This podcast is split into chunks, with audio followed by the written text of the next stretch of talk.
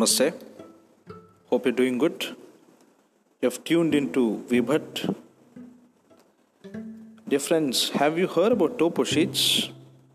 No? At least it's grandson Google Map? Okay, let me tell you a thing.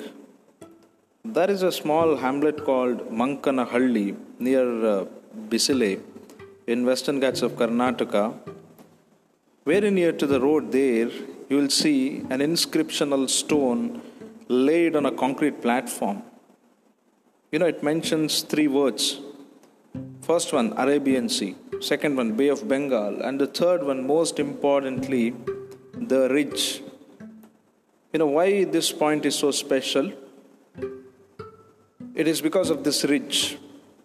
The ridge is the point in the mountains that determines which way rivers or streams are likely to flow.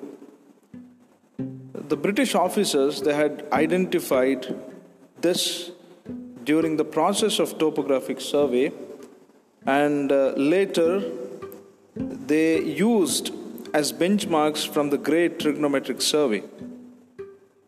Topo sheets are the products of such gigantic topographic surveys. That is a legacy.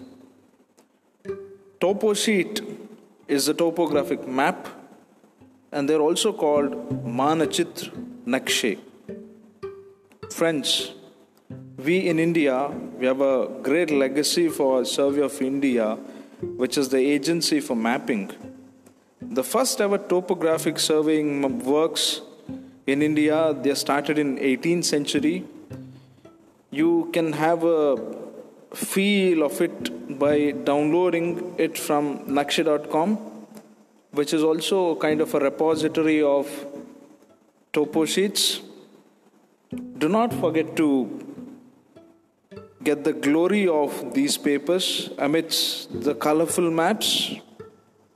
Now, I think you might be wondering how water is connected with the topo sheet. It provides the space of water. How?